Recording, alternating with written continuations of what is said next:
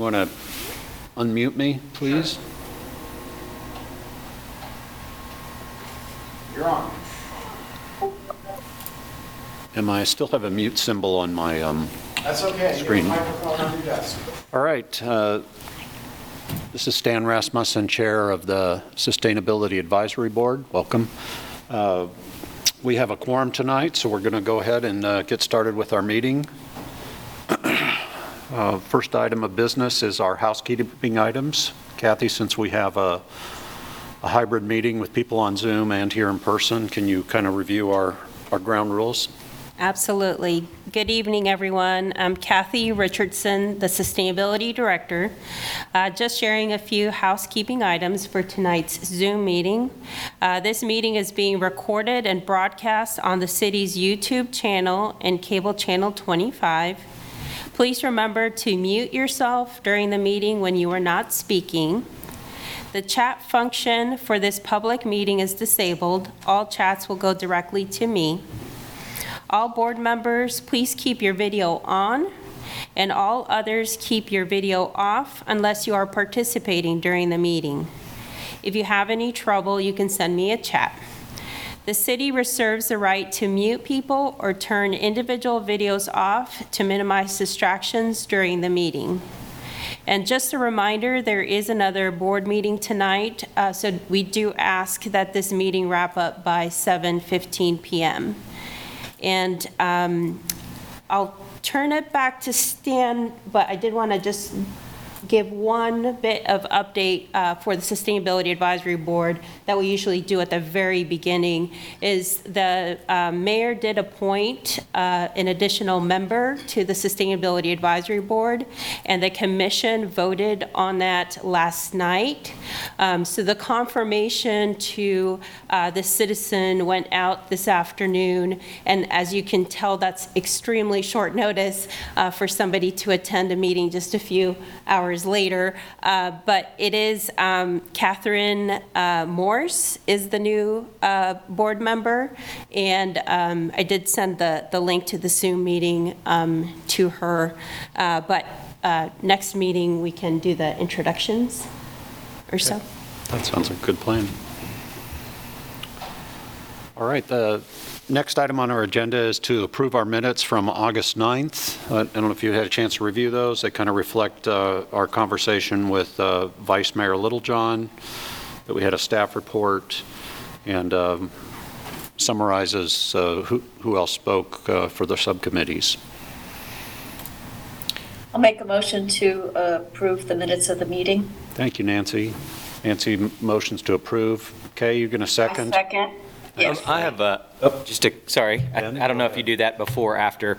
Um, I have an ask for the minutes, uh, and Kathy, sorry, it makes a little more work for you, but the staff report, that we have the staff report, you know, that's often one of the most important bits of information that we get. Is there a way that whatever your bulleted list of what you give us reports on could be included as parts of the minutes as it doesn't necessarily need to be done for this one. Mm-hmm. I'm fine with approving that, but in the, like, that we got a staff report is usually what's on the minutes. Mm-hmm. But past times when there's more complex things that you're talking to us about or asking of us, those are actually detailed. And so if we can just have like, you know, received staff report on X, Y, and Z, that would be, I think, super helpful for me when I'm reviewing it, but maybe for the public too, to know what was in the staff report.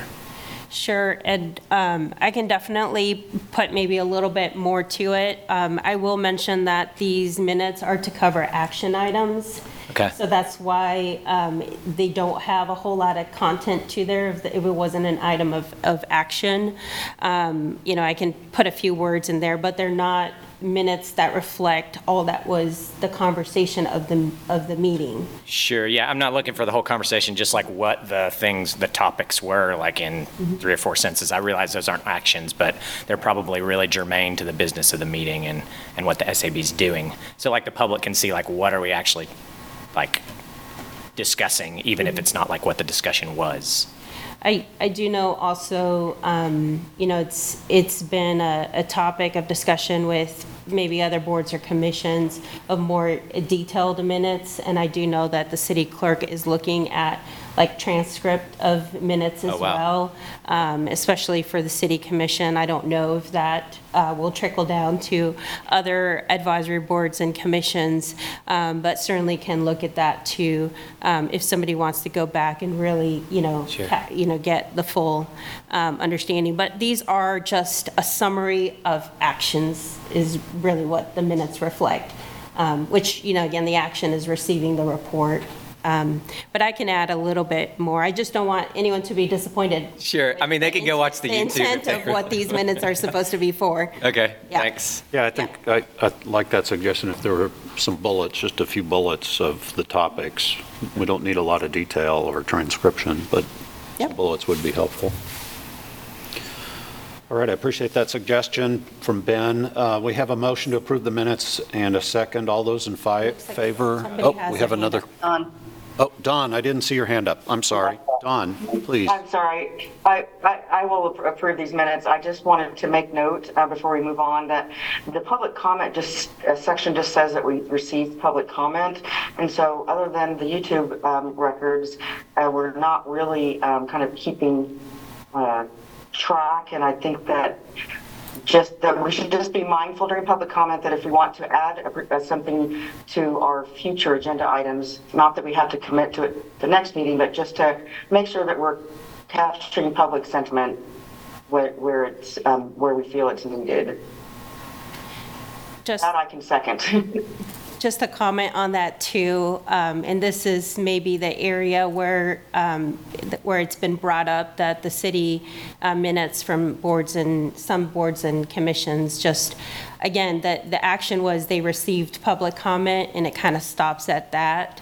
Um, And And that's what's been communicated. If, if somebody wants to know who exactly spoke and what it was that they said, um, then we're getting into that conversation of the transcript of the, the meeting. And I don't know if that's going to be available, but I can ask and report back next month if that's going to be available to advisory boards as well. So somebody could go back and see a transcript to see which public comment was received and on what topics and what, you know, the summary of, of those um, were.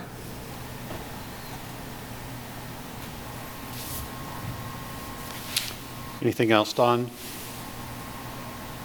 No, uh, un- understood, um, Kathy, I'm just more for the benefit of this group, that if we, if we think that something's important enough that we need to capture it in our, you know, in a future agenda item, that we should just be mindful of that. Thank you. And if we don't have a second yet, I'll second. Oh, We have a second, thank you. Kay, you have a comment? No, I just wanted to say I made the second. Yep, we got that. Okay, uh, we've had a motion to approve the minutes in a second. All those in favor, please signify by saying aye. Aye. Any opposed? Same sign. Aye. Was that an opposed or just a late approval? Late aye, I think. Okay, late approval, thank you. All right, the next item on our agenda is the staff reports.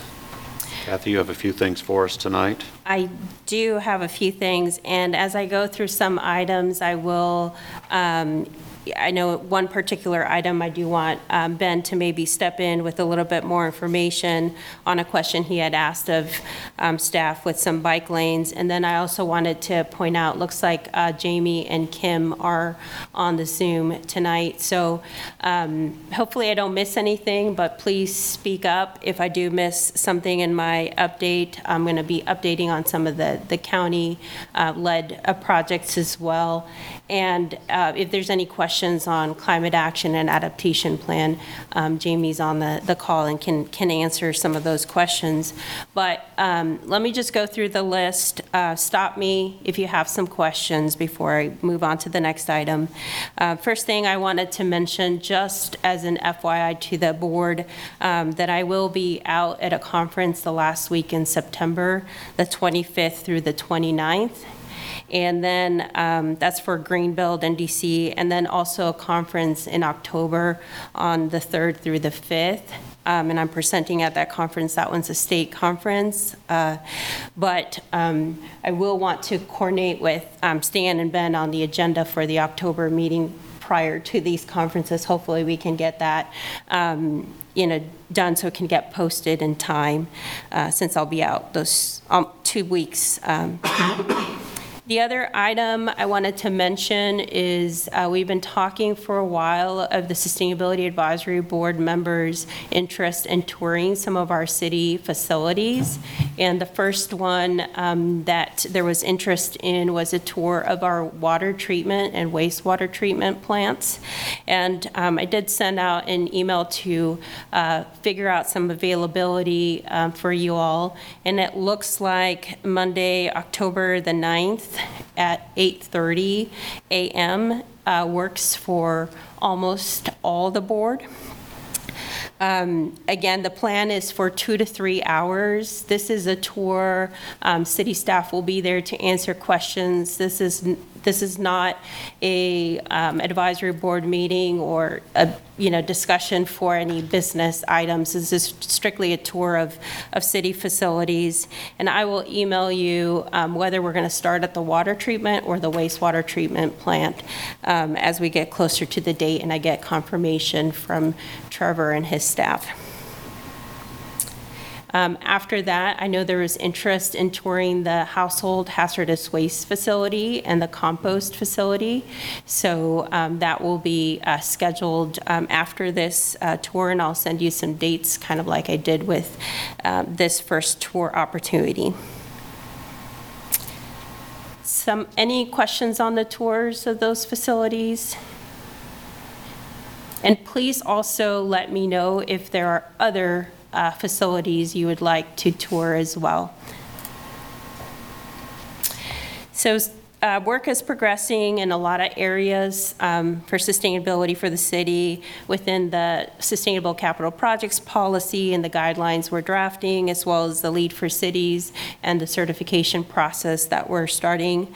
Um, KPIs within the strategic plan. We had a great conversation just recently of the KPI um, that deals with the uh, energy code um, and just trying to figure out ways um, for uh, maybe some better measurement of energy efficiency um, within our, our facilities.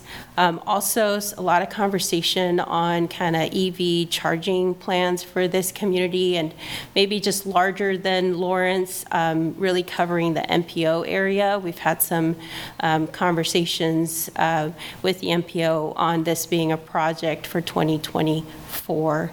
Um, So some work uh, and a lot of community conversations will come about at that time.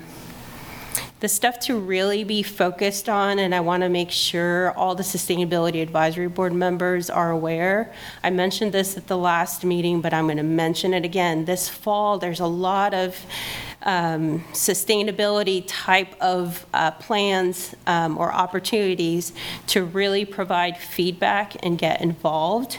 So um, starting with uh, this month, it's still planned on the county side to uh, release the county's GHG inventory. So my understanding is the report is almost at a final stage, and um, that will be provided, um, or will be information to the, to the public. Um, The city has started its process to update our GHG inventory using 2021 um, as the year for our data. 2021 is also the year for the county-wide GHG inventory. The county um, just completed its first GHG inventory with the 2021 data.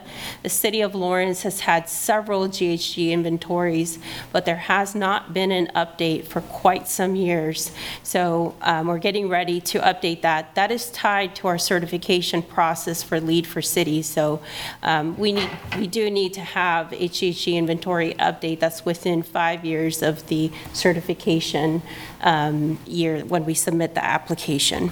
So we've started that with ICLEI, and um, I'll keep updating you on um, when we're able to kind of wrap that up. It'll probably be um, beginning of next year. Do you want to bring in Kim at this time? Yeah. Or do you want to? I, I did notice that Kim um, turned on her video, so if she has something to share about the GHG inventory, I do have some other county items I was going to go through too.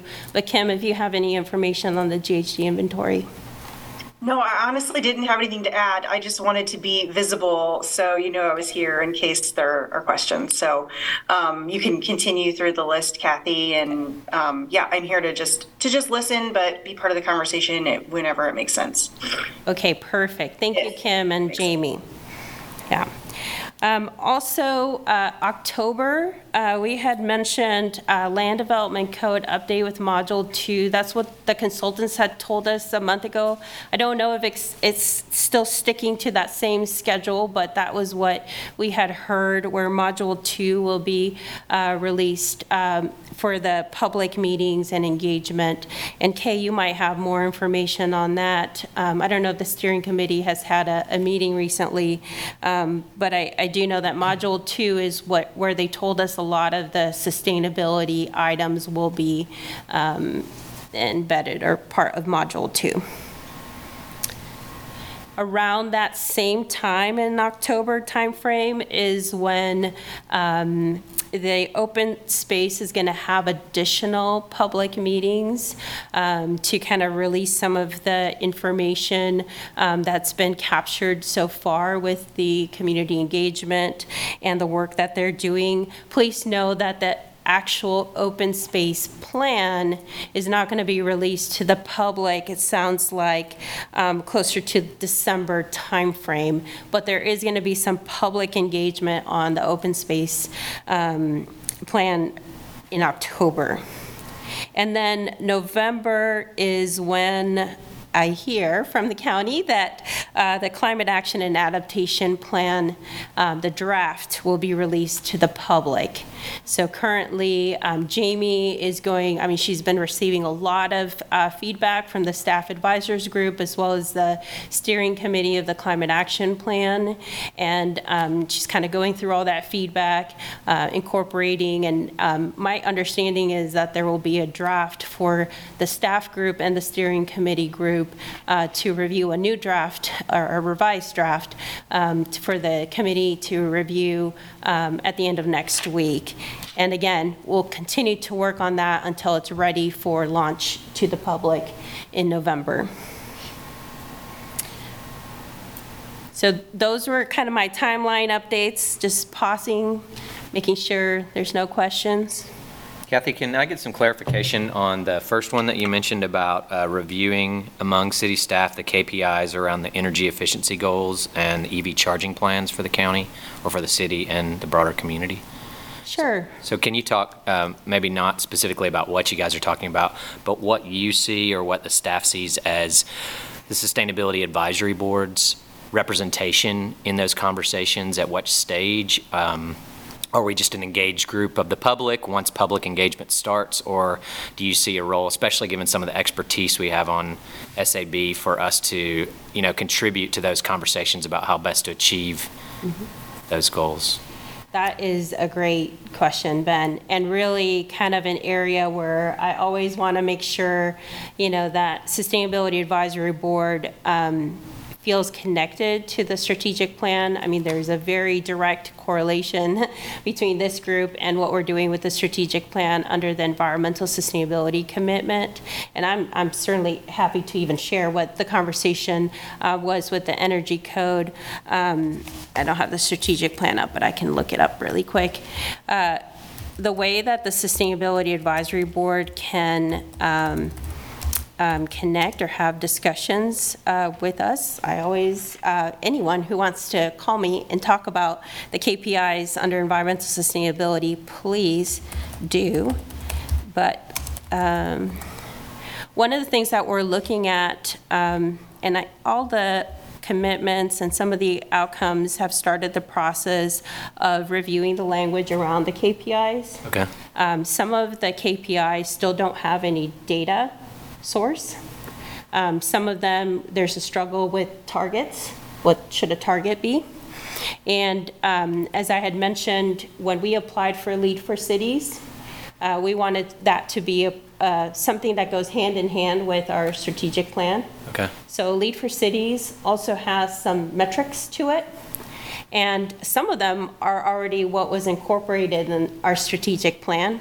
Others are not, but we're looking at LEED for Cities to see if there's something there um, that can be replace maybe the way we're measuring something, or, or, or maybe what we're measuring, what, what it says in the strategic plan is not meaningful information, and we want something that is. Yeah. So when it comes to the, and I'm still trying to get on here, just a second. When it comes to the KPI under strong welcoming neighborhoods, by the way, this is a very welcomed pause, so thank you for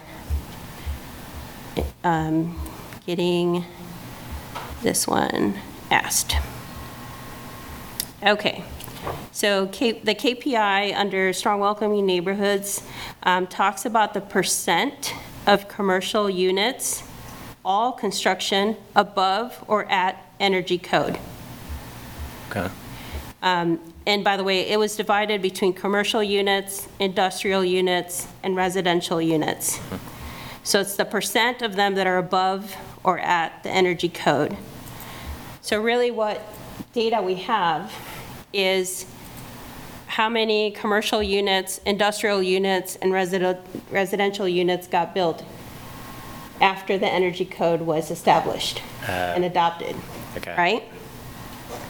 And that's what it's currently showing as data. So i- in a way, we're asking the question, I mean, is this really environmental sustainability in the sense of um, all it's measuring is who was built before 2008 and who was built after 2008, right? And the numbers are only moving because more construction's happening. But there's not a true measurement of energy efficiency in those three categories. So if any of you, and some of you, this is your, this is your area of expertise, um, can think of a different way that we can measure what, and you can see under strategy, it says identify energy efficiency opportunities for residential, industrial, and commercial buildings. So that's what we wanted to achieve. Mm-hmm. It's just the way that we're measuring is really just a number of buildings constructed before or after the energy code was adopted. So, any other questions around that? Looks like Don has a question. Go ahead, Don. Oh, um, so I guess this is maybe a request for future staff reports, um, because as you go through these, these items, I, I, I find myself curious, like which, um, department, city departments, which staff, um, are working on this, uh, with you? Um, just to kind of, I don't know, have a sense of, you know, where this stuff is being worked, on- worked on. Um, and so, uh, maybe in future reports, if you could, like, for example, I wonder who's working on the greenhouse gas inventory. Um, and, you know, maybe this is obvious and I should know it, uh, it's somewhere online or something. Um, but, uh, I, I guess it would just be helpful to, to know. Um, and I'm also just curious if you are working in uh, any other, um, the city boards, uh, right now that you regularly go to that, um, so we know you're, we're kind of being represented on those boards. So that's not, that's kind of a request and maybe a little bit of a question. Sure. Um, GHG inventory for the city, uh, we are a sustainability department of one, so you're looking at the person who's working on that update um, with the help of um, ICLEI and our membership, so really taking advantage of um, the um, the 10 hours that we get through our membership for them to assist and audit the numbers that we collect. Um, And the report will be uh, it- our City of Lawrence report will be staff, a staff report. Uh, I do know that the county is working with um, ICLEI for them to, they have a template type of report that um, is being provided, and that's through um, a quoted um, work project that they had. Um, So when it comes to, when I talk about the strategic plan, um, and I think we've mentioned this before, I know the group has been very interested in, um, you know, the, the actual departments to be um, called out on the city's website. Uh, The, the idea behind it is to break down those silos. But when we are talking about strong welcoming neighborhoods, um, generally, we're talking about the planning department. So um, as I mentioned, I had met with the planning department to discuss uh, this KPI in particular. Um, I can uh, talk for hours, I promise you. I could be here for three hours um, providing you, like, I- a lot of the stuff we're working on is just so cool. Um, You all need to tell me where you want more information, like Ben just paused and said, hey, let's talk a little bit more about that, you know, and- and I'm happy to talk about, a lot more about that. Um, Otherwise, I'm just gonna kind of go through a quick um, list of updates, because I don't want to take up all your meeting time, um, for sure. I don't want to do that, but please know that I would be very excited um, to talk about all the projects in detail, for sure. Okay, That, that one that you brought up is super surprising to me. I mean, especially if we're not building houses as quickly as we are in Lawrence, we're not going to achieve our goals based on the metric, right? And it doesn't incorporate any of the, you know, any of the solar that's getting installed or any of the retrofits on any of the East Lawrence or Old West Lawrence or any of the houses in, in town. But there's definitely concentrations of houses in town that might be much more efficient than they were before 2008, but they won't be represented at all in that data. Nope. Does LEED give any kind of suggestion? Sorry, we should talk about this outside of this meeting, but that's cool. Mm-hmm. Yeah, we, there's, we again, we can people- definitely focus in on this. Um, It may be a- another meeting where, um, you know, I focus in on just this one item or two items, because I do have a lot of other items that I wanted to report on. Uh, But uh, you'll notice too on the website, this one does not have a, like an actual target, um, because it's just reporting numbers of what was built after that adoption of the energy code. But I do appreciate the question. So, um, Wait, wait. Um, I don't know if anybody else has a question, but I do. Uh, On the strategic plan, it used to be real easy to find on the city's website. There was a link on the homepage. How do you find it now? I just found it on the homepage. Where? Um, uh, It's uh, one of the featured slides. From time to time, depending if there's a holiday, some of the featured slides change to like holiday service, you know, modifications or something, but they've changed it back to strategic plan from the city's homepage. Are you not seeing that now? Oh, okay. I have the wrong page pulled up. Okay. I have the, that's strange. I have an old one, I guess, pulled up. And if you go to the city's Yeah, if you look at sustainability. Lawrence, Kansas, or like- lawrenceks.org, it's right there on top. Okay, thank you. Yeah, no, weird. no problem. Yeah, that's a good question as well. Thank you. Yeah. All right, um, I have my hand up. okay, This go ahead. Kay.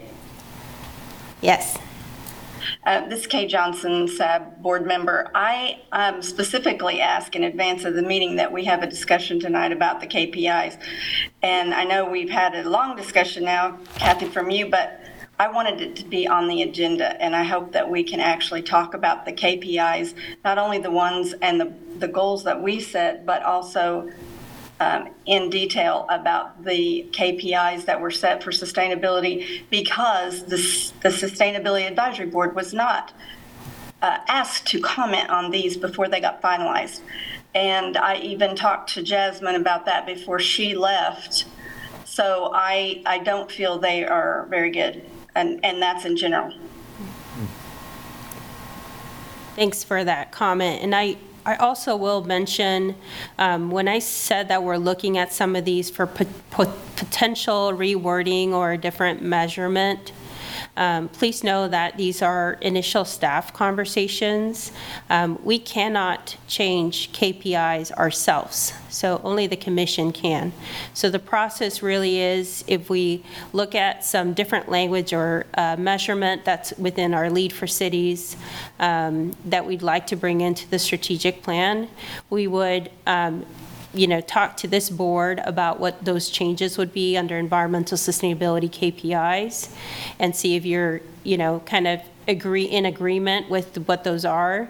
And then we would present to the city commission. Now, they can um, agree to uh, update them or um, stick to the ones that we've got. Uh, So it's, it's really up to the city commission on whether or not um, the KPIs change. But please send me suggestions. Um, If you have one that you want to discuss with me, do that. Um, If you'd like, um, you know, the board to discuss it at a board meeting, um, absolutely um, have that conversation with Stan.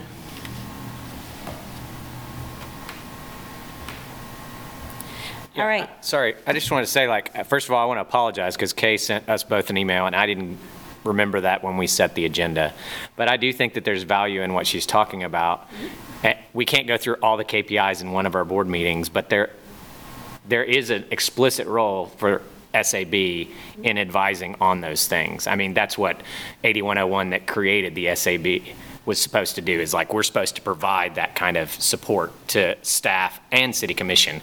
And I know that staff can't change what the KPI is, but if we're working together mm-hmm. between staff and SAB, we can make recommendations to city commission that we think these should be the changes to the KPI. And I think that, along with staff mm-hmm. s- also agreeing on that is going to be much more powerful to city commission that, you know, these are the, you know, when we're trying to go towards this goal, this is, should be the metrics that we use, or this should be the, the approaches that we have towards it. So it seems to me that like what Kay's talking about is almost a thing that we'd have to like, let's not, let's, let's isolate three KPIs we're going to talk about next meeting or something like that, you know what I mean? Mm-hmm. I, I don't know, especially when you're like a, a department of one, like mm-hmm. outsourcing a little bit of that discussion or that research, especially, you know, there's some people on the board that have a lot more expertise than, than I do, certainly, on some of these. Yeah, and I, I will say that some, some departments, some outcomes and commitments have already gotten KPIs changed or some wording changed. Okay, So um, it's usually the champion of the outcome or the champion of the commitment that drafts the, the memo to commission, but certainly having that backing with the advisory board would be helpful. okay. Any other questions or comments before I move on? I don't see any hands raised. Thank you. Okay, um, just really quick, uh, Solar for All uh, grant um, opportunity. So I had initially sent the board um, uh, a a message about a letter for support, and it looks like AHAB had their meeting on Monday and had their letter of support on there for um, the county as lead on the grant proposal uh, for Solar for All. And um, at this time, uh, the county is not going to proceed with the application or the proposal um, for this grant. Um, So we've had a lot of conversations between the city and the county on the Solar for All. Um, I think, um, just to kind of summarize a a couple things, number one is uh, staff capacity in terms of all the work that is currently prioritized. Again, prioritize meaning the climate action and adaptation plan, it's a, it's a priority to get that um, draft uh, completed into the public this year uh, and get that process moving along. The open space uh, plan as well, um, and a few other uh, priority items. So just staff capacity and, and understanding what the workload is right now. Also, um, something that we, we were, we kind of realized at the beginning, but it really hit us a little bit more, was just the size of the funding uh, that comes with Solar for All um, is a pretty uh, big uh, amount of money um, and a lot of responsibility there. Um, It's better suited for just a larger area, larger reach. Um, So in addition to Douglas County, I know that um, submitted like a a NOI um, a while back, and it looks like Dodge City also from Kansas. Um, uh, But the other, uh, the other uh, applicant, or the one that is going to proceed with an application is the state of Kansas. And we have had uh, some conversations with the state of Kansas on their proposal. Um, We, we do want to kind of uh, divert our um, attention and instead of like just our small, smaller area, county area um, application to more of that statewide approach. Um, And we do want to provide them a letter of support. I think it will come more from kind of a, one letter from county and city um, touching on, um, you know, affordable housing and then the sustainability side of things.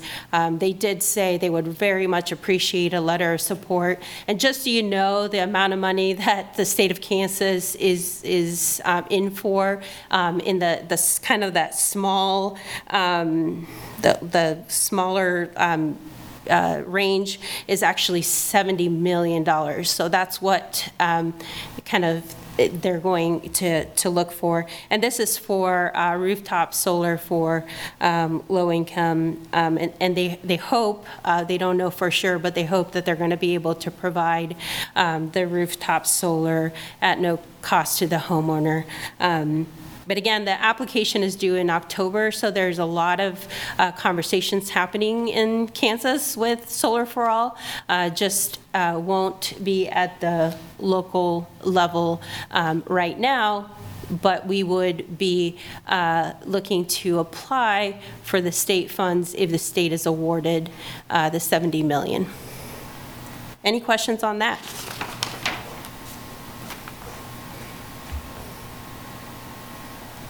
Okay.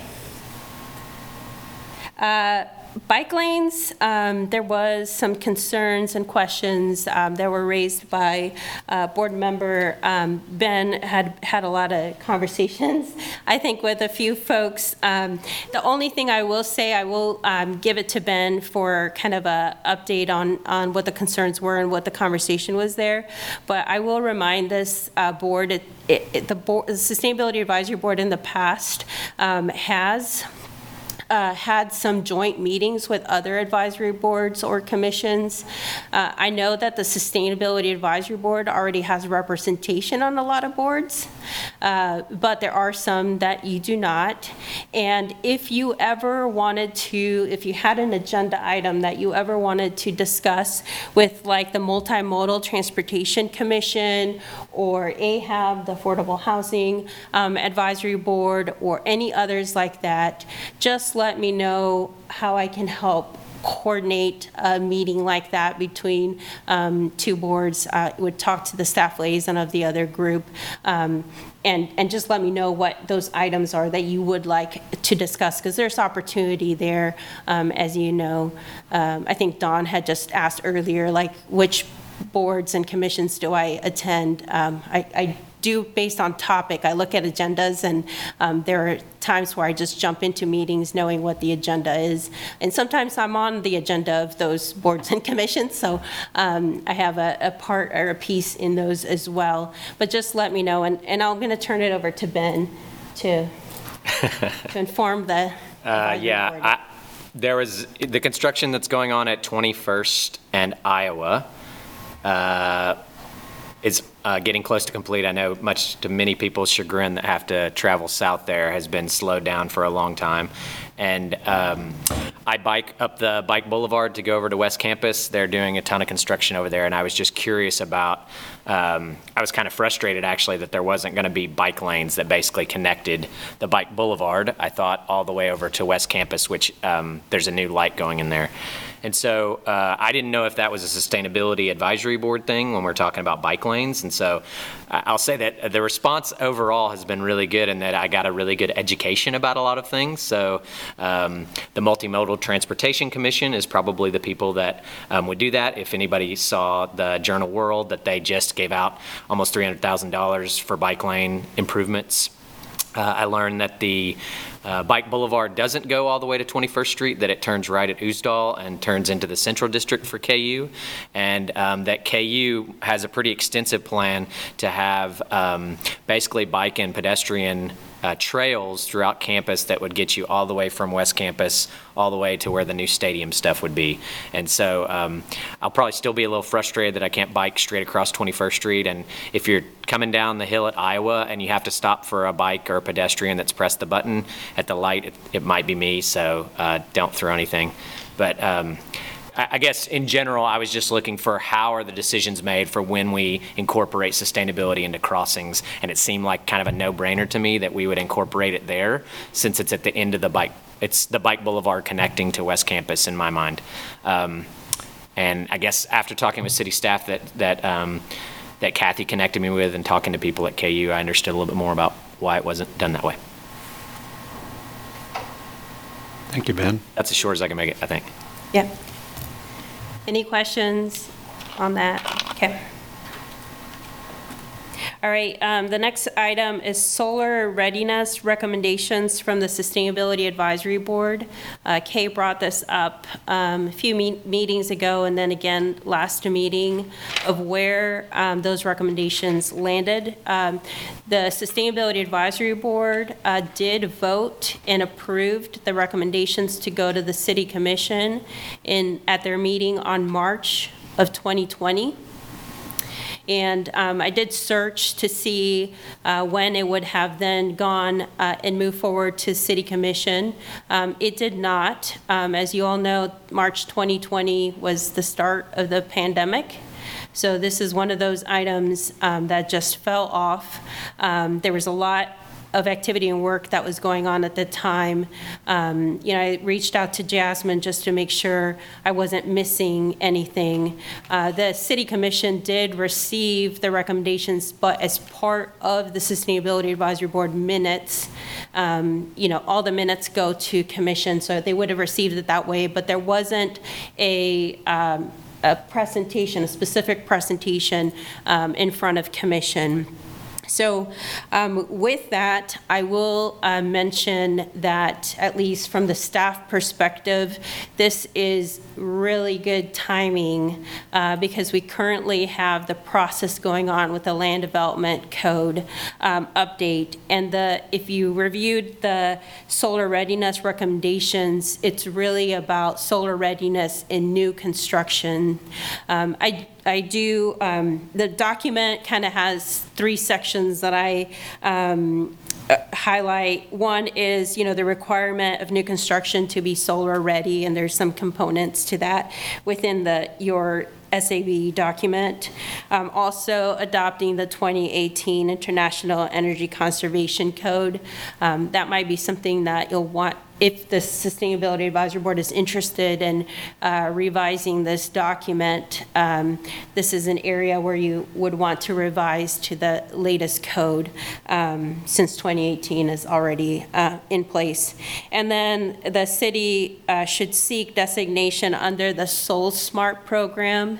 Um, Kay, please correct me if I'm wrong, I know you were on the board at the time, Um, but I did look into the designation program for Soul Smart. There was an attachment there with some information, but I went to the website. It looks like two communities in Kansas have gone through that process. This would not be land development code necessarily item, uh, but really there's um, a list of the, of all the requirements and like a point system, kind of like a certification on whether you become a SolSmart community. There are two communities in Kansas. Johnson County is one, Shawnee is the other one, that are SolSmart communities. And at this time, um, I have shared the information with uh, Jeff Crick, who's our director of the uh, Planning Department, and he's also kind of looking into that as well as I am uh, for the possibility of of the city of Lawrence moving forward with, with something like that.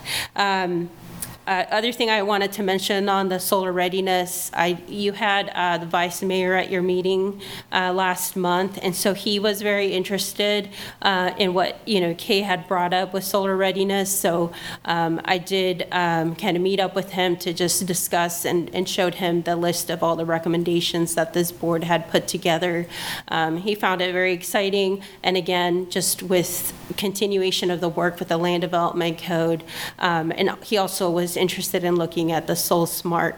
So if this is something that the board would like to pick up um, and continue to focus on, um, I just open it up to maybe uh, in looking at it, and some of you who are new to seeing what those recommendations were, um, have additional updates or something else you'd want to add or revisions to the document.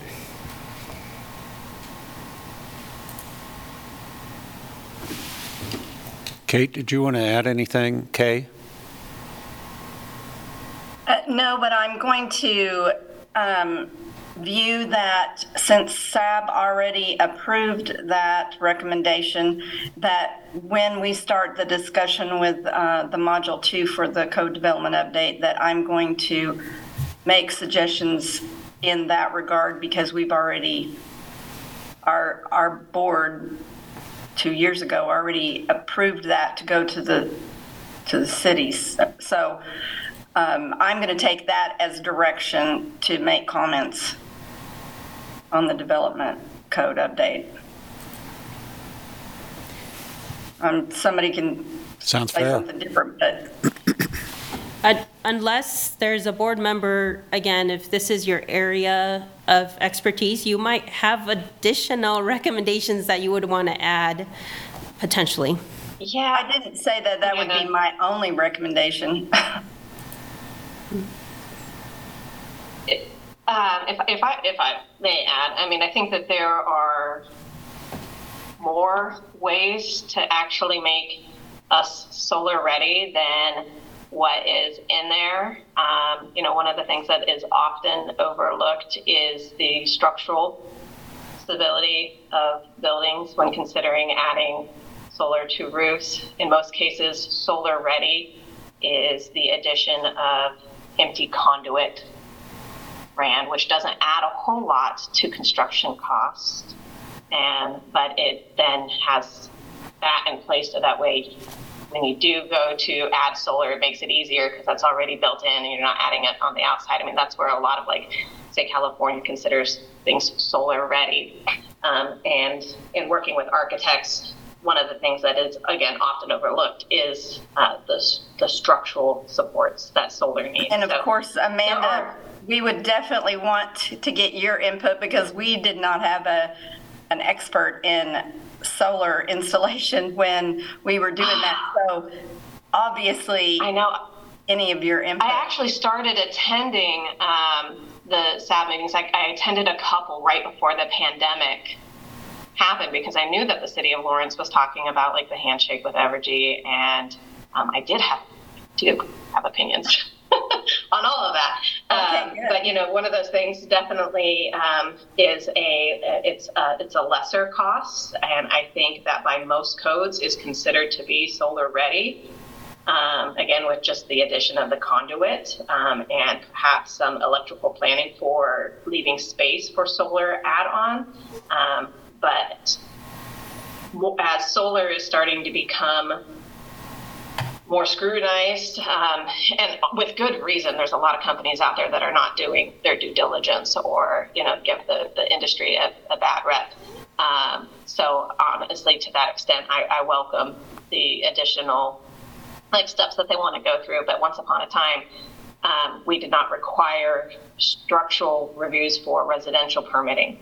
Um, it was required typically for uh, commercial permits. Um, now, commercial permits are also requiring PE stamping of uh, the electrical and not just structural. But residential in most places are now requiring structural engineering. Um, and so that is that is just another add that if we're truly wanting to make things solar ready, should be taken into consideration with the construction of new homes. But it's not what is typically seen as solar ready in most jurisdictions and by most codes. So I mean, I can I can certainly provide some input, but um, some of it's kind of maybe shooting for the stars, realizing that we're going to hit the clouds. It's just that if we're, if we're going to address the residential portion that, of our goals, we, we've got to move the needle somehow. And we obviously need to make it a realistic, whatever we- we're proposing. So getting your expertise would be really great, Aunt Amanda. Yeah, I'm, ha- I'm happy to add. I'm happy to add to that, and I just know again how a lot of those things work is you find that compromise in the middle, and I think that where we're currently at, that solar readiness is a lot of that, just that electrical conduit when it comes to the construction, which is a great place to start, but isn't taking into the full consideration of what is required when going into solar, especially as it starts being more regulated, um, which again, we welcome. Uh, we do our due diligence, so we don't we don't really have an issue with that. But um, it does add maybe cost to the construction of some homes, but most cases, the, the standard residential home is actually fine uh, with it. But having worked with architects and planning for it, especially construction of new commercial buildings, the spacing of their beams to support that solar is not something that they actually thought of. Right? So, I'm, I'm, yeah, I'm happy to provide some additional input on that.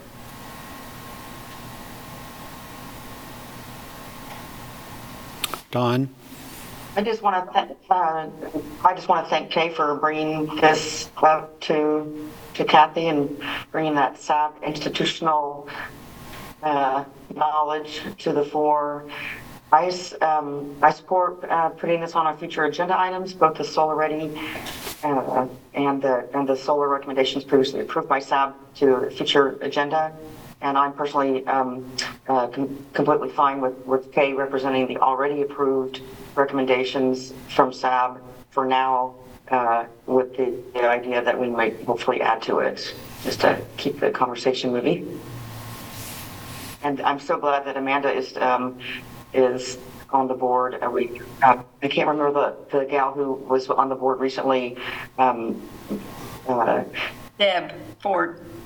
Yes, yeah, that she, um, she would have such great input, um, on this, so, yeah, maybe we can get her to come to a, a meeting or something. So I don't know if that needs That a would be motion, nice. any of that.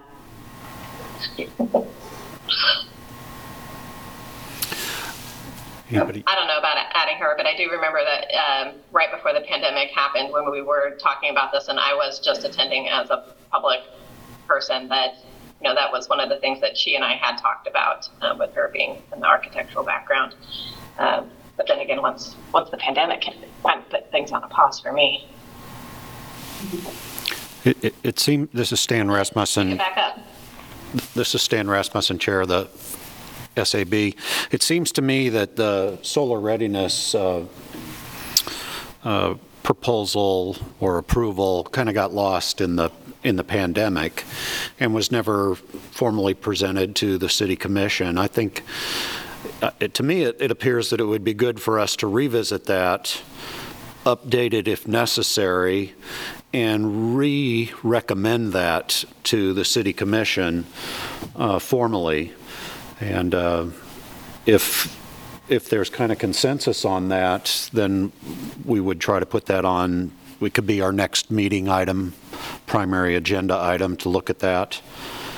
But it, it seems to me it, it's got, it got lost three years ago and, and probably should be uh, recalled and revisited and brought forward formally. Okay? I, I agree. I'm not the expert in that area, so maybe Amanda would take the lead on that, if you would, because I really feel like that we need to, you know, go ahead and propose something, but we want to make it reasonable and relative to what we're doing now. And uh, I, so I have no problem with totally revisiting the whole issue, uh, or, and, and probably at the same time recommend the 2021 IECC instead of the 2018, obviously, um, which I know that from conversations that that is a consideration that the city's already looking at. Um, But I, I really feel like that now's a probably a good time as any to revisit that area. Stan, I agree. Okay, well, unless there's objection, let's put, make sure we put that on our agenda for next month. And you can maybe note that in our minutes. Thank you. And perhaps if, you know, permittable, um, I'm, I'm happy to kind of maybe work with Kay. Since Okay. she's kind of had her hands on that already. Um, I am, I have, like, I'm very maxed out on my bandwidth, but this is definitely one of the, one of the reasons and the things that I bring. So I, I want to give what I can give here. Um, but maybe with, uh, some of your experience and assistance. I might, I might be interested in working with you too on that. Okay. Yeah, I'd be, I'd be happy to time, find a time to set aside some meetings and Great, Sounds like a new subcommittee was formed. yeah. Solar, solar Yeah, I- readiness I was- subcommittee. Sounds good. Don? Hi, uh, Don Hawkins, SAB uh, member. Um, I wanted to, I meant to request, um, Kathy, could you send out to us the link or, or a digital copy of the previous um, recommendation? Um, I, I keep meaning to update myself on Open Meetings Act rules, but Kathy, can you, can you remind me, like, how can, how many of our board members can meet outside of the, meet these meetings related to these topics without crossing the Open Meetings Act threshold- threshold. Current- you- Currently, your quorum is six members, so five members in a subcommittee is okay. Once you have six, you have a quorum, and it needs to be a public meeting. Uh, Thank you. Okay, Kathy, is that with the new member?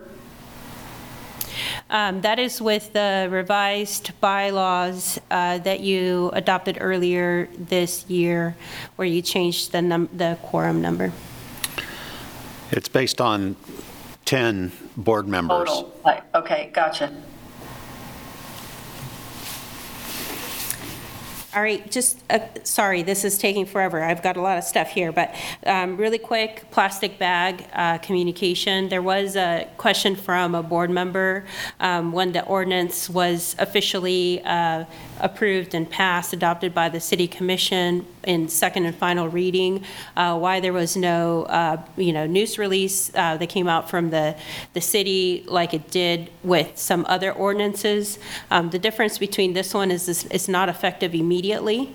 It's a, the six-month um, delay. So there is going to be communications about this. Um, Number one, we're putting communications out in a, in a webpage and informing um, those that are going to be impacted uh, by this uh, new ordinance. But as we get closer to the March uh, 2024 date, there will be news releases that will go out as well. So just uh, understanding of why last month the city didn't pull, push out some news releases on this topic is because it's not effective immediately.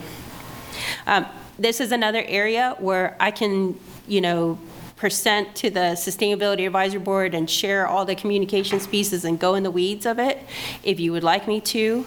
Um, If you don't, then I'm good with just kind of giving short updates on the single-use plastic bag ordinance. Okay. I have a question on that.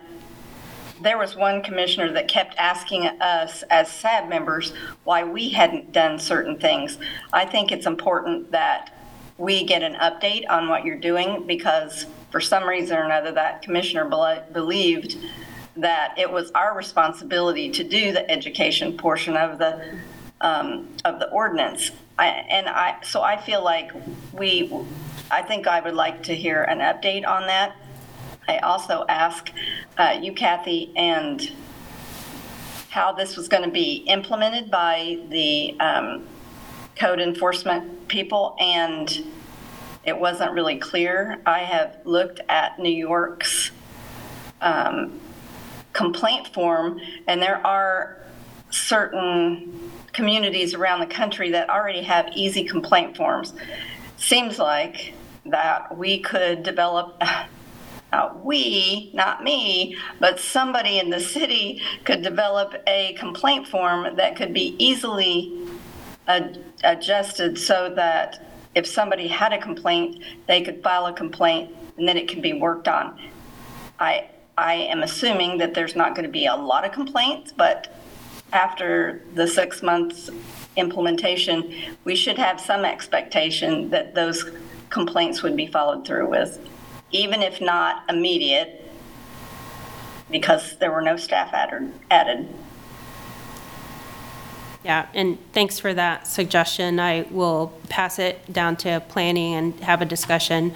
Um, As you all know, the additional position for um, the codes enforcement uh, was not part of the 2024 uh, budget that was approved just recently uh, by our city commission. And um, I have shared this with some of you, um, so some of you know this, but we do have two FTEs that handle over 7,000 complaints. Um, They can't get to all of those. So um, adding additional items, this is, by the way, by the way, it's, it's enforced based on complaints uh, that come in. Uh, This wouldn't be, uh, nobody's going to be going to these stores or uh, restaurants with their takeouts to make sure, nobody from the city staff is going to go out there to audit places or do anything like that. Um, But I just want you to know the reality of the workload of that code enforcement group.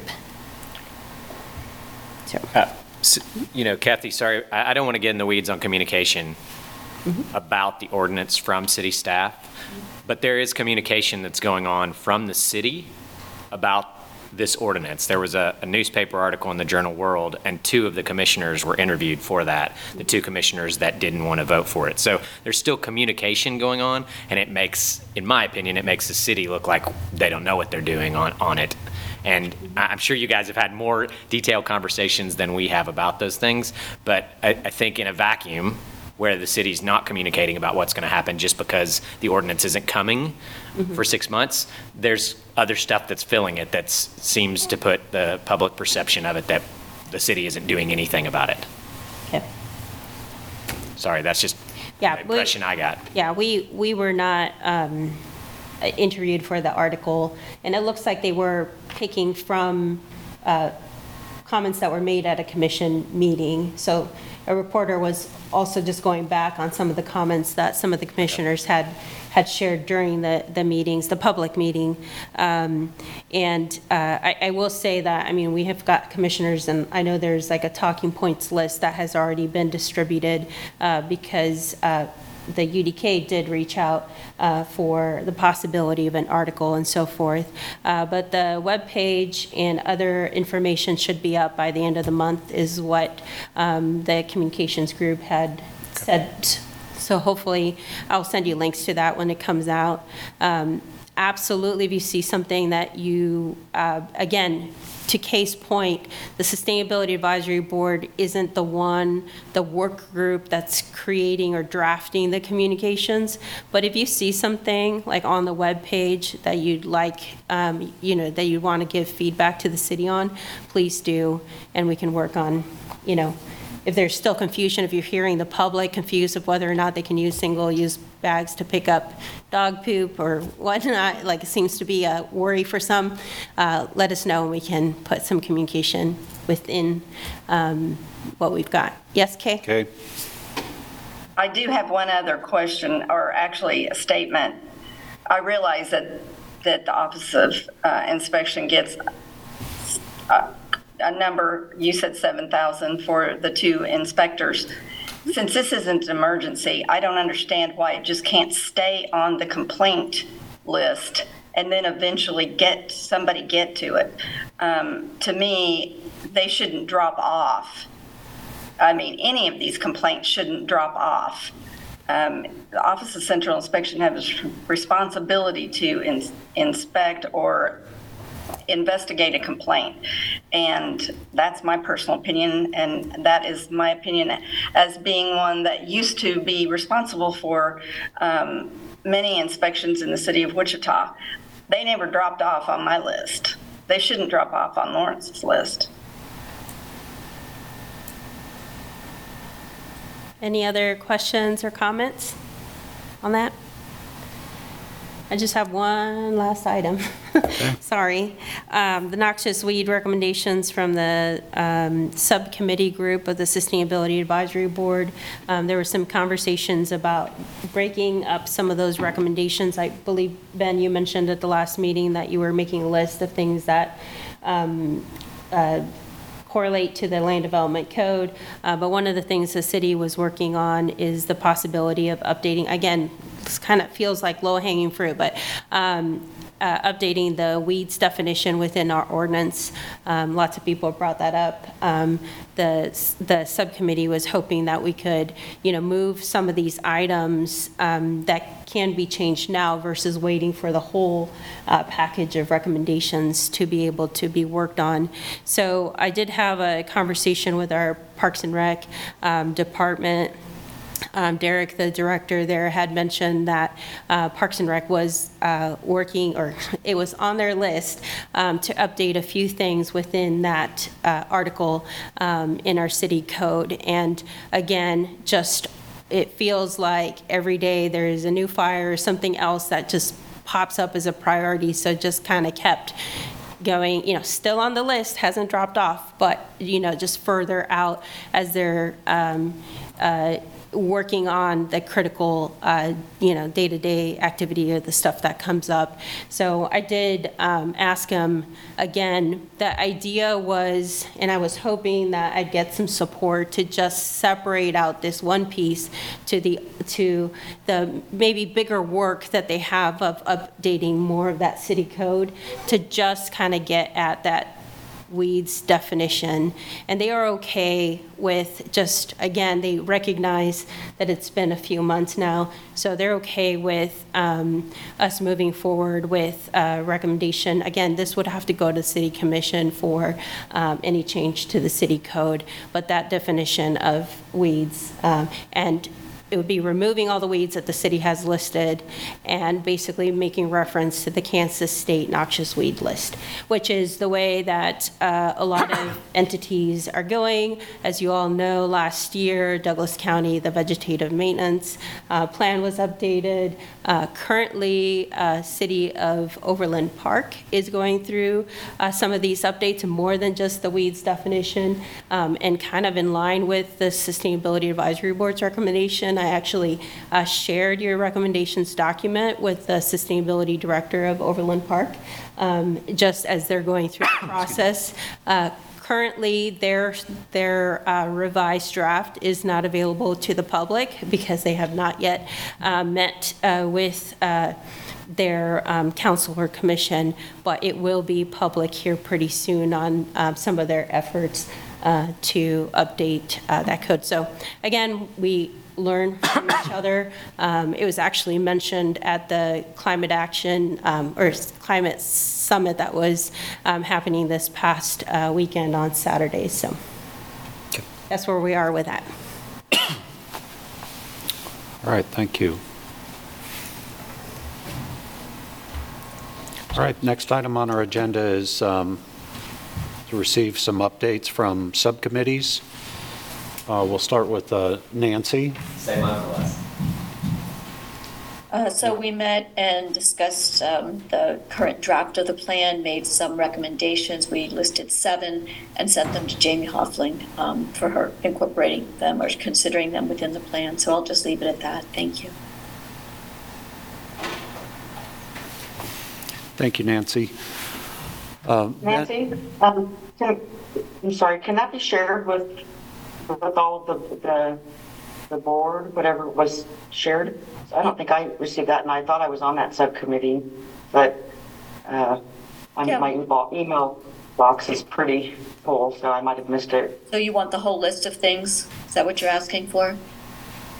Yeah, I think it would be good to share it with the SAB, since it's a subcommittee of the SAB. Just, uh, maybe Kath, maybe you can send it to Kathy and she can send it out to us. Okay, yeah, I can send you the list, sure. I, I thought you wanted me to So just discuss. so everyone stays up, up to date and Okay, I'll be happy to email. Uh, Kathy, is that something I can do, is to email it to everybody? No. If you send it to Kathy, Kathy can email it to everyone. But if you send it to everyone, that's a violation of the Open Meetings Act. We need to work it through Kathy. Okay, I'll send it to Kathy to share then. Thank you. Ben, did you want to, did you, or Nancy, did you have any more? Looks like no. Okay. Ben, did you have any updates for us on, in addition to what uh, Kathy talked about on noxious weeds, or any updates on food policy?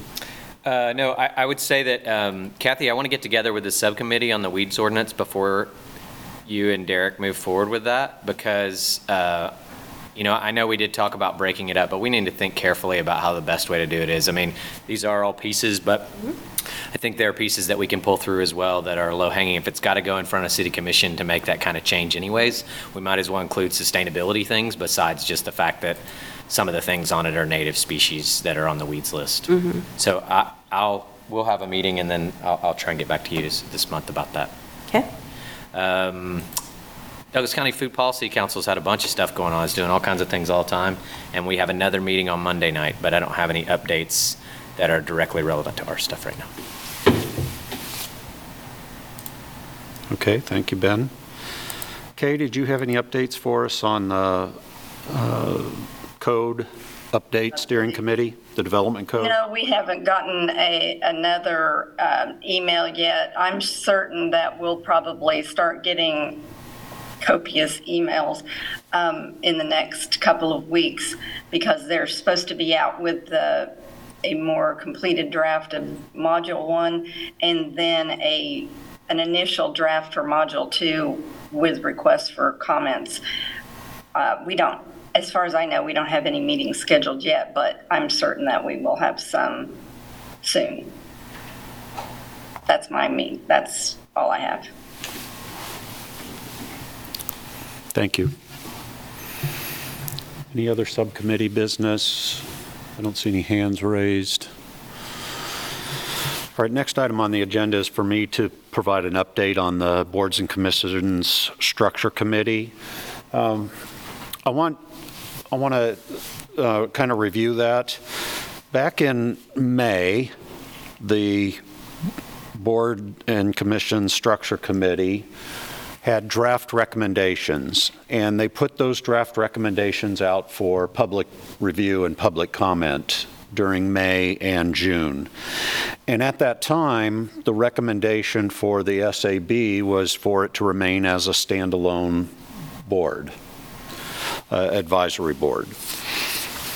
Then um, the uh, Boards and Commission Structure Committee, the Board of Boards, I I have nicknamed it, uh, met in July to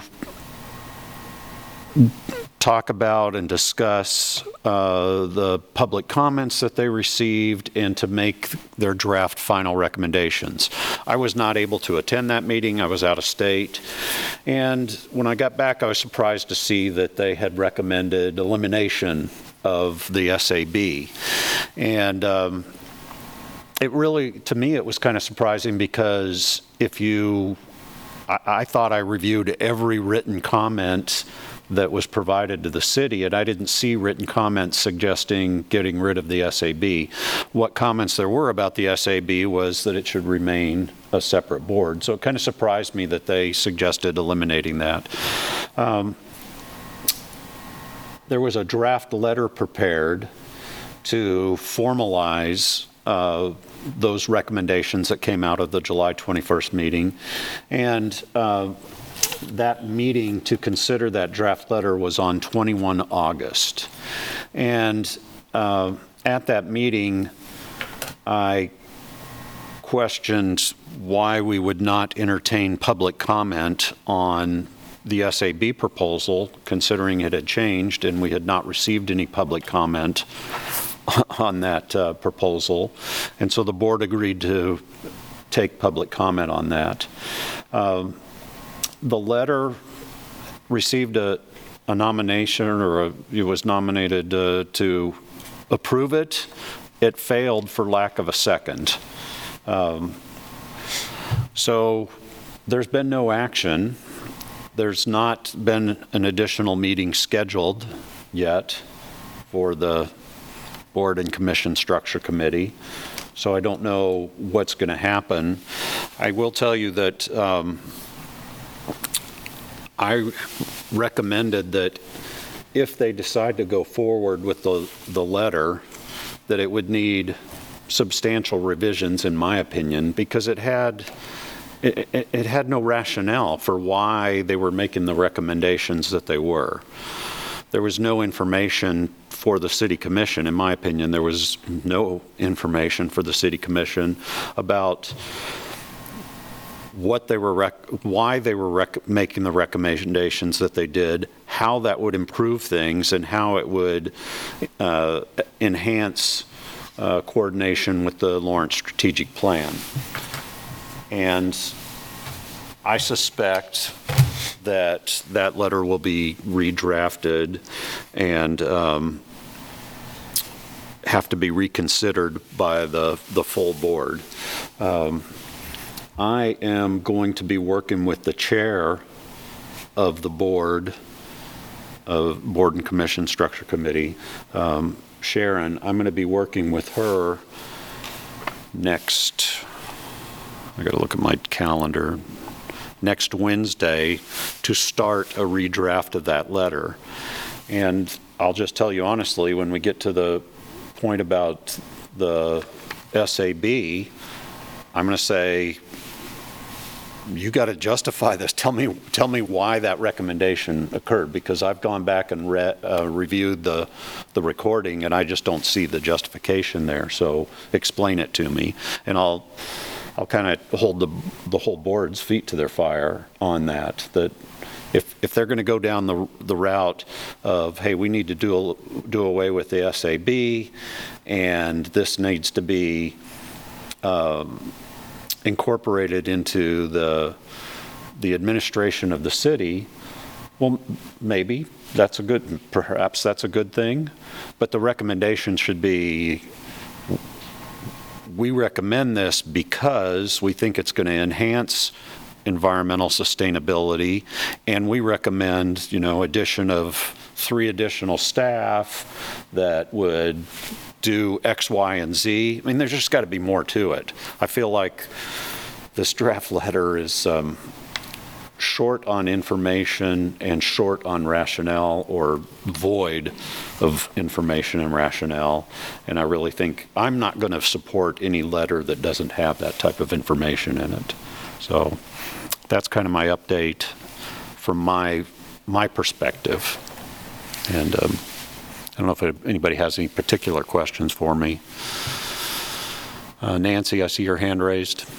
Yeah, Stan, I was at that meeting, as you know, um, in which the letter did not go beyond a, a, a- didn't get a second. So um, Sharon said that she was going to not pay attention to all of the comments that were made at that meeting, even though there were, uh, what, I'd say at least maybe 10 comments saying that we should keep the Sustainability Advisory Board.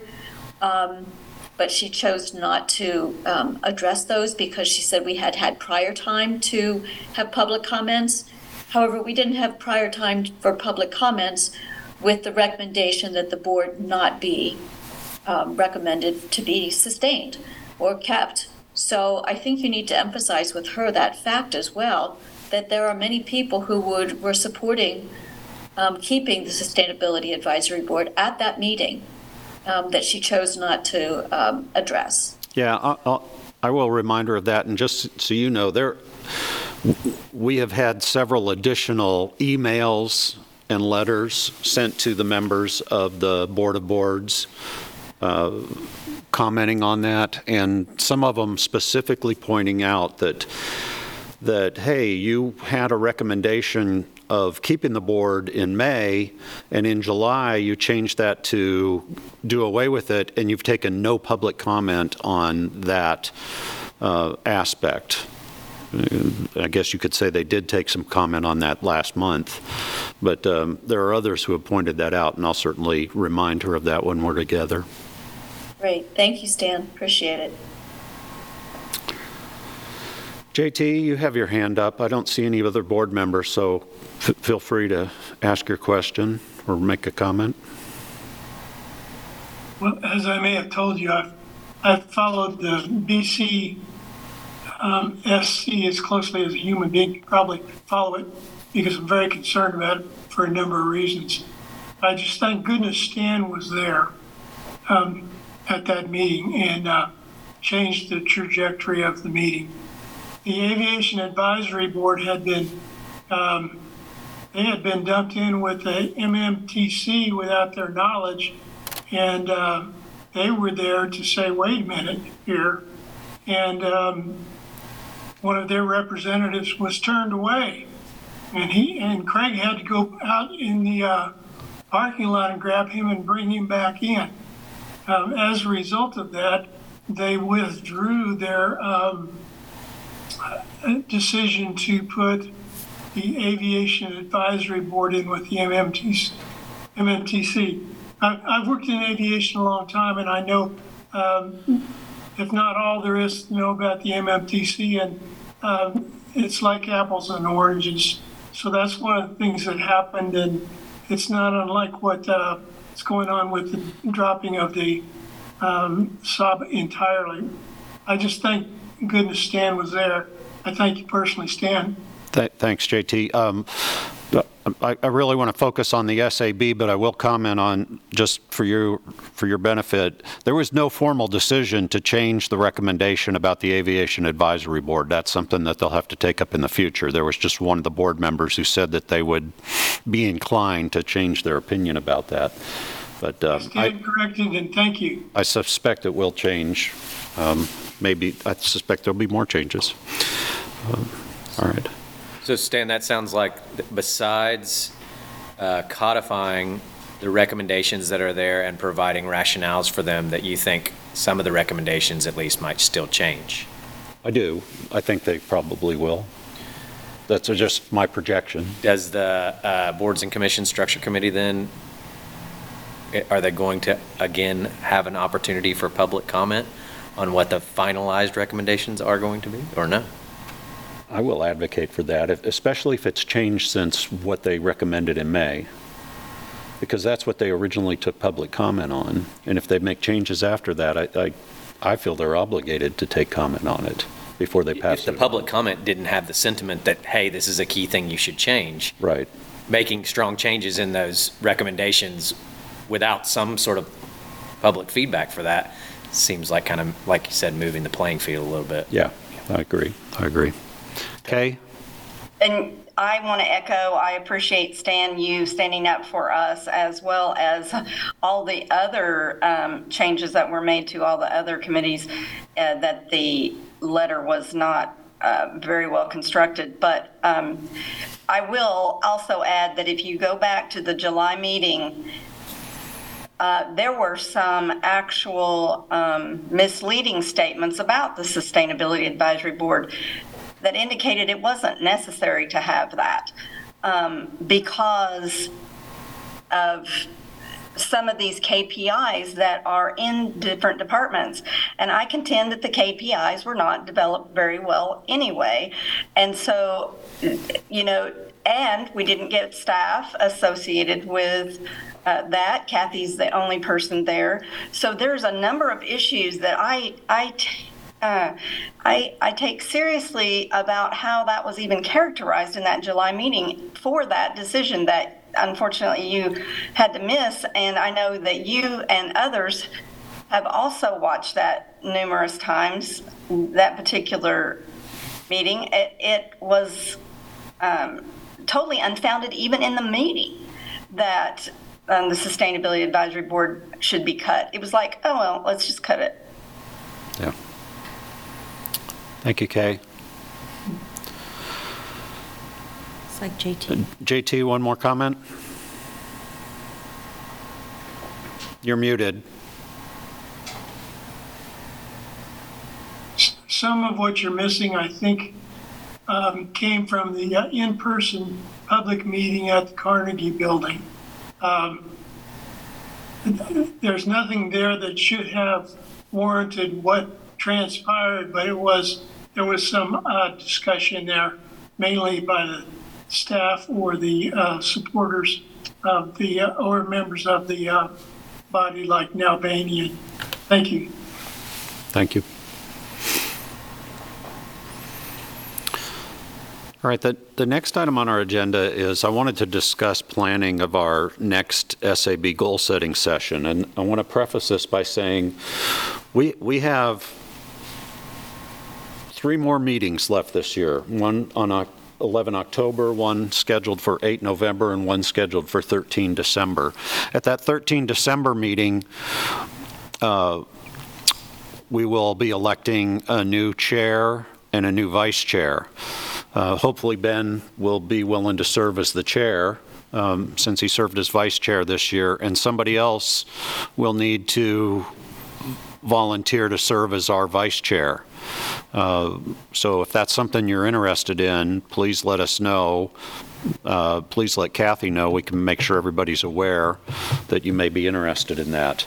But with that, uh, I feel, and I I hope Ben agrees, that we should have another strategic planning session for our SAB.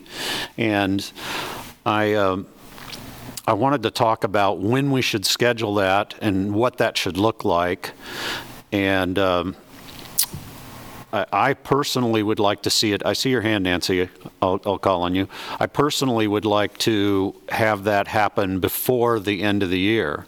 I think if we wait till January to have a strategic planning meeting, we're, we're missing out on, on the year. And um, I'd like to see us try to do this in November, December at the latest.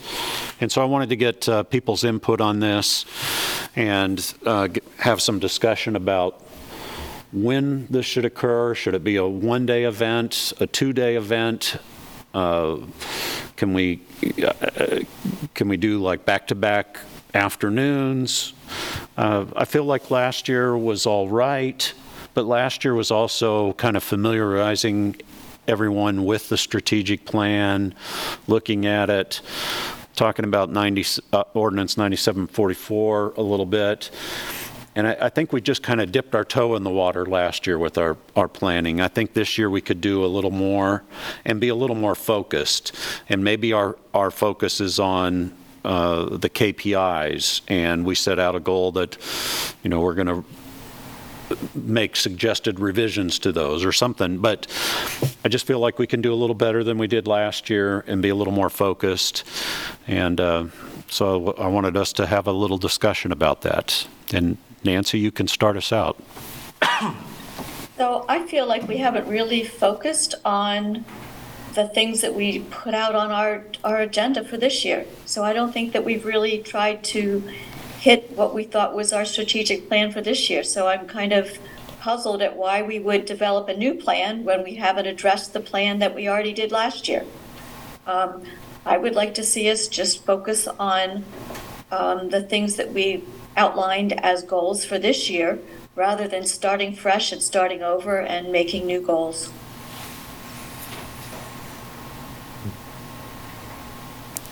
I would agree that I don't think we've done a good job of um, focusing on our priorities that we identified last year. I think we've, we've given, given it lip service. I would agree. I think, I think we need to put those, put them on the agenda each month and address them, discuss them, and move it forward. Um, So I, I'm a little frustrated that we haven't done that.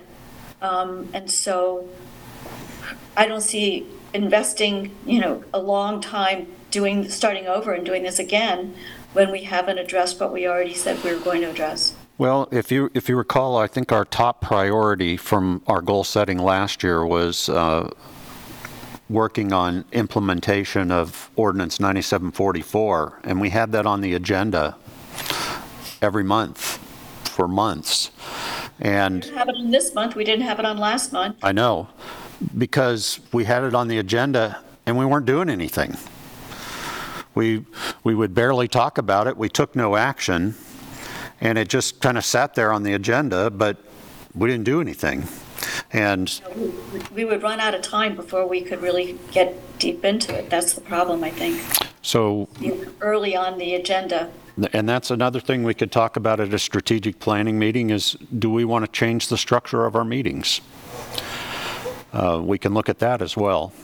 So, Don, you were the next person with their hand up?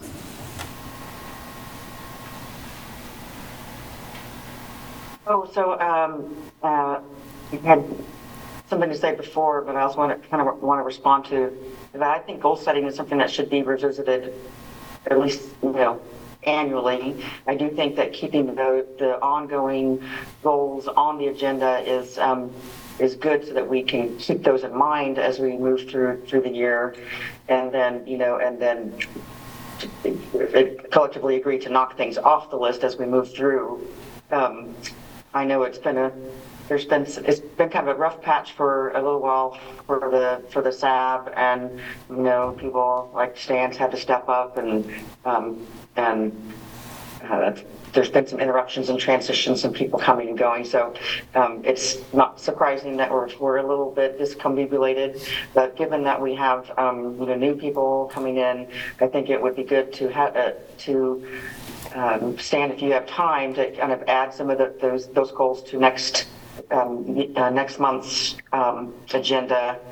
Um, but I do think that we should, well, I don't remember the date of the last one, but I do think that it's good to have a strategic planning meeting. I don't think it necessarily has to be an in-person, big, long, drawn-out thing, but it would be very helpful, um, in my opinion, to use like some online brainstorming tools where, you know, people I don't know if you guys have used any of this, but where you kind of, everybody sort of like brainstorms and we put a, like literally digital post, post-its onto a, a whiteboard and if Zoom has a whiteboard functionality. So, you know, we, I feel like we can be pretty effective if we just, um, do something like that.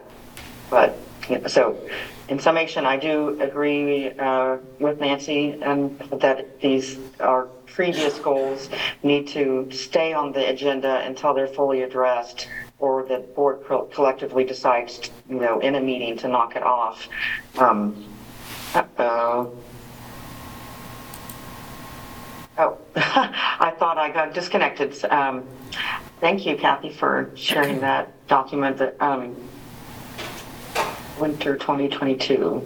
Yeah, so I, I am in favor of scheduling, um, uh, uh, strategic planning session for our group, um, with the idea of we're starting with the goals already set, maybe quickly reviewing them, adding maybe, or honing some of those goals.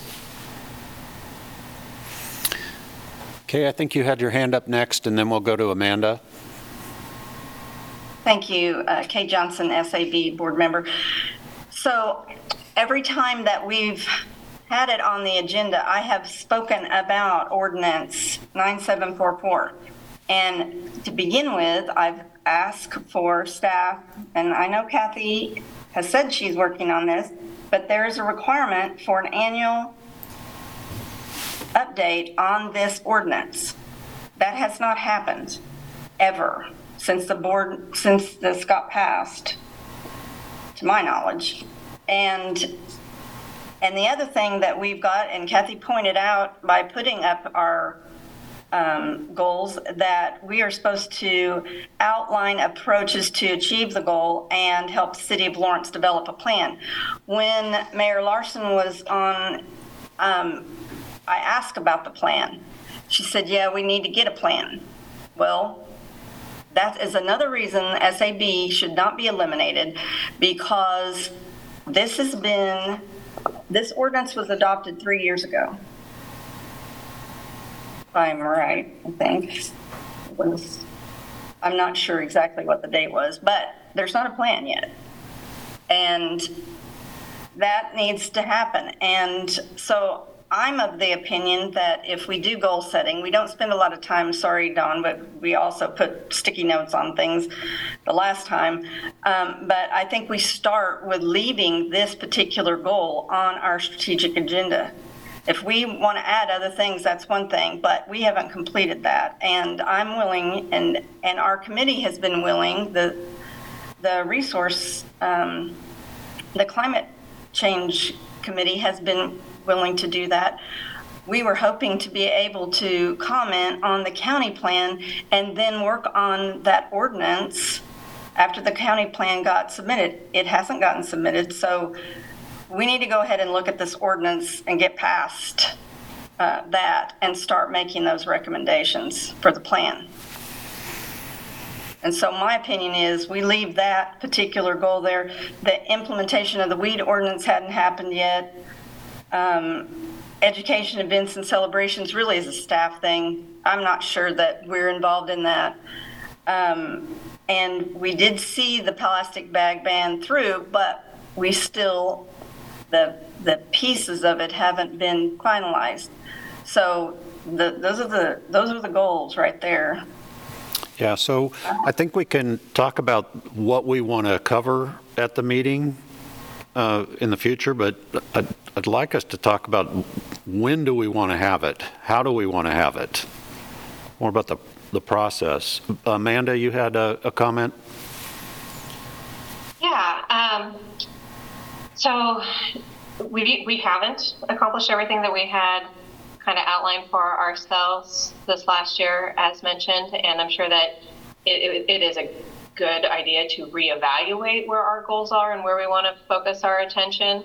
Um, including what we have not fully achieved. Um, I think that in addition to not only addressing the areas that we want to focus our attention, but identifying our ultimate goals for the recommendations that we're going to be giving a city. And while I don't think that our meetings need like a complete restructure, but perhaps as we identify those, schedule those in advance for meetings so that way we have an idea that in like June we're going to address this one in July we are going to address this one in August. And if we have things that carry over from the last one then perhaps we do but at least setting kind of that deadline for ourselves and that set aside time to talk about it. Um, I find uh, for myself and for my team that if I want something done I got to put it on the calendar and I got to set that deadline because there's always continuing stuff and other stuff that is brought up. So at least that'll force our attention to each of the items that we identify that we want to discuss, um, to be discussed at a meeting instead of maybe getting pushed back or forgotten about. Great. Looks like And that was, that Kay has her was hand up again. Kay, I see your hand up again. Sorry, I'll, I'll just make one more comment. Um, The SAB has historically relied on the subcommittees to produce the information uh, that would go as an action item to the SAB for voting on that, and to provide the research that goes into that. I, I feel like that we need to probably uh, institute some more additional subcommittees or or assign the subcommittees to, um, you know, for other additional people to work on these things. These things aren't going to just happen at our meeting. You have to do the work before. So that's what's happened in the past. That's what needs to happen now. That's my opinion. Well, that's where I would add if we can schedule them out kind of when we have that session meeting or at the first one, like here, here's that tentative schedule for the year. That if I know that we are going to be addressing that solar readiness in advance, I'm going to be much more likely to, to have that time to prepare and know that I'm not coming to this meeting to come up with the ideas, but to help present the ideas and to get, you know, a little more direction on where we can go from there. Um, because I mean, we all know life. Sometimes, sometimes we can't attend meetings or um, things get thrown at us, and where one moment we might have a greater bandwidth than we do for another. So, kind of being able to plan a little bit further out ahead, and um, maybe even kind of assigning that responsibility, like, well, this is really your area. You have our support here. Um, we would love for you to investigate and prepare for this, and we can expect that in May. Like, you know, and of course, if something comes up, it, it, maybe it gets pushed back. That that that is life. But um, I think for me, at least, that, that that is one of the ways that I've seen myself and my team function best is when we have kind of that planned out ahead and we know what kind of amount of time that we have to bring the information um, to the meeting to make it more. Yeah, I think having a, a or a, an existing subcommittee or forming a new one to work on draft proposals for our goal-setting session makes a lot of sense, so we're not all coming in there cold, and we have something to start with. Thanks, Kay. How about timing? Since we're, Oh, go ahead, Don. yeah, Oh, uh, since we're running out of time, and I don't know if we need to leave any room for open public comment, but um, uh, can we, ju- can- uh, Kathy, could you um, maybe poll us all for, um, I don't know, ho- um, I guess after, ear- early December, maybe the last week of, um, I got. Well, Thanksgiving gets in the My way. calendar up, but. Sorry, I missed what you said, Stan? We, we can, Thanksgiving gets in the way of uh, the end of November. We can, we can, I, I'll propose some dates if, if everybody likes. Um, And Kathy can send those out. Just, just a a reminder of the last goal-setting session. It was in discussion for many, many months, and the doodle poll did, did not, I mean, even though it had three months' worth of dates, did not come up with a consensus where all the SAB members could attend. So it ended up uh, being that it got scheduled during your uh, already scheduled monthly meeting is when the goal-setting session occurred, um, just with a little bit more time than that 7:15 um, drop-off.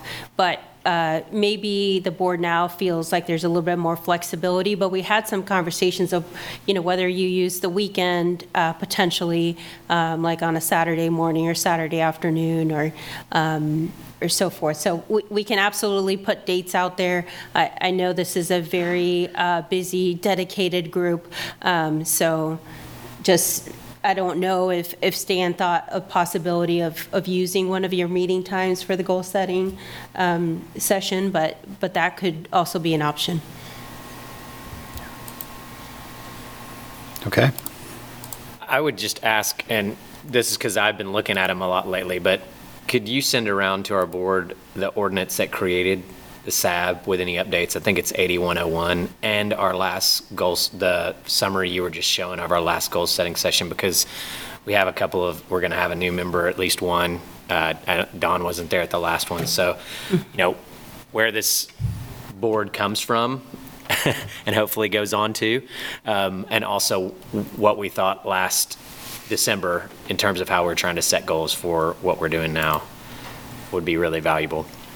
Absolutely, and just really quickly, the City of Lawrence has a boards page. Um, When you go to the home page, uh, let me go over here. I just want to make sure that you know it's all available. Um, Here's. And I, I just want to point out that Ben and I and another member proposed a new um, board purpose, and then it was, we were told that we had to wait. So I'm telling you that that one's old, and we had proposed a new one that had Yep. new and improved version of our purpose. Thanks, Kay. If you saw me kind of moving through the pages um, from the home boards, I just went to boards and commissions and then picked on Sustainability Advisory Board. All your documents, including the latest uh, prioritized goals, are linked from this page. Um, The ordinance that Ben references on here, uh, your bylaws, ethics policy, uh, advisory board policy, and a few other reports on here, as well as um, the list of all the uh, members, all of you, um, and some detailed information on here. So I just wanted to show you. I suggest you also send the, the board, the new board policy that we voted on, uh, along with the old one, because we did vote on that. Sure, I'll, I'll provide a link to the uh, SAB agenda where that was discussed. Thank you. Thank you. Thanks. All right, we have a a whopping three minutes for public comment. I don't know if there's, we have one person in the audience who may want to comment. Doesn't seem, Did you want to make a public comment?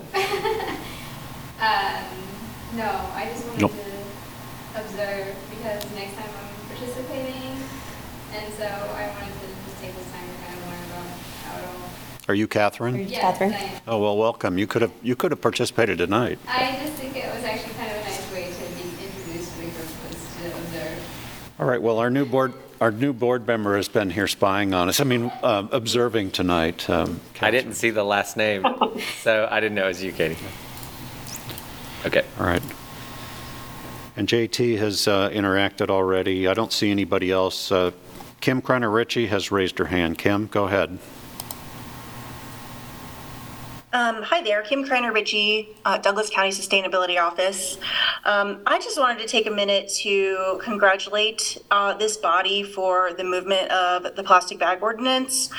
Um, I worked in the Sustainability Office um, those three or four years ago when members of this committee were doing all that in-depth research, surveying the surveying the community to hear what, what options they wanted and what they'd be willing to, to give up to see in terms of plastic bag offerings. And that was a lot of work and analysis and research that was done by members of this group.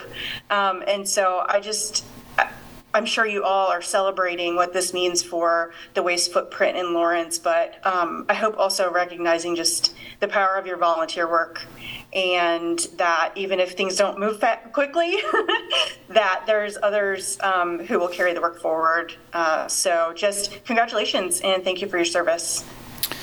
Thank you, Kim. I think um, from my, my observation, Nancy had a lot, uh, put in a lot of effort on that, so thank you. Nancy, you have um, one minute. Okay, I just want to recognize that there was a large rally outside of City Hall yesterday with over 100 people uh, asking for Evergy to close the coal plant. And I think it's something that this board should recognize that the public is uh, very interested in, in having done. And so I think that's something that we should consider and put it on our agenda in a coming meeting.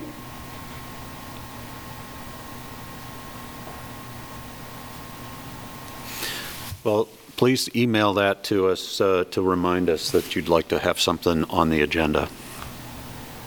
Okay, thanks, Stan, appreciate it. Thank you.